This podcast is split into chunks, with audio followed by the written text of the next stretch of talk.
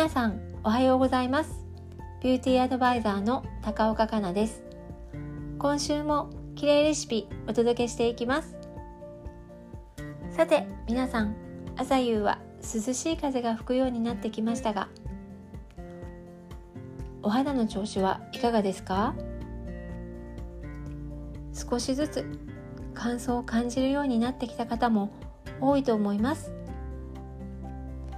私も手が特に乾いてきたような気がしていて早速ハンドクリームを持ち歩くようにしてみました。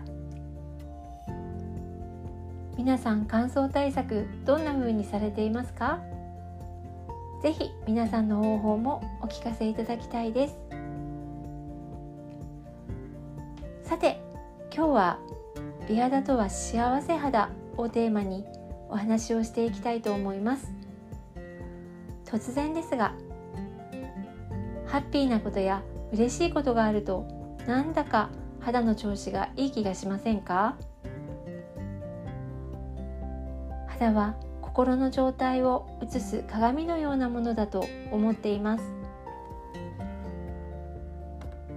心が満たされている時は肌も満たされて艶っぽく輝いて見えます。逆にストレスや悩みが多いと暗くくすみがちになってしまいます。それだったら積極的に幸せを感じる日々を送って健やかな調子の良い肌を目指しませんか？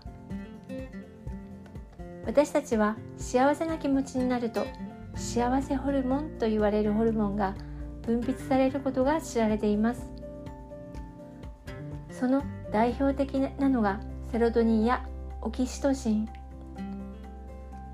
セロトニンは自律神経や気持ちを落ち着かせるホルモン。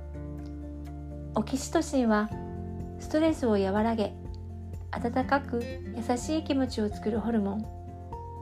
肌のターンオーバーにも影響するホルモンです。そんなホルモンの分泌には実は日々の些細な心がけ次第で高められるんです。できることからぜひやってみませんか？例えば子供やペットとスキンシップをする。気の置けない友人と食事に行く。家族との楽しい団らん。映画や小説で感動して涙を流す。ジョギングやピラティスなどで体を動かす。ゆっくりとした深呼吸をする。朝起き抜けに太陽を浴びる。などなど。幸せや達成感を感じることで分泌されます。これを日々のスキンケアに置き換えて幸せを感じながらお手入れをしてほしいです。例えば心地よいテクスチャーのものを使って心地よさを堪能する。大好きな香りで癒されながら楽しみながらお手入れをする。時間がある時は手で行うマッサージもおすすめです。肌を手で触れるとリラックスして癒されます。美肌は日々の何気ない幸せな気持ちで作られていくのでどんなシーンでも幸せな気持ちを感じながら美肌も一緒に育んでいきましょう。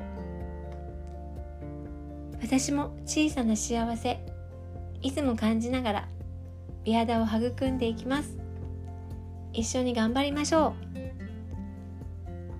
ビューティーアドバイザーの高岡かなが美肌に向かうためのヒントをお届けする綺麗レシピ。皆様のお役に立てたらとっても嬉しいです。今週もお付き合いいただきありがとうございました。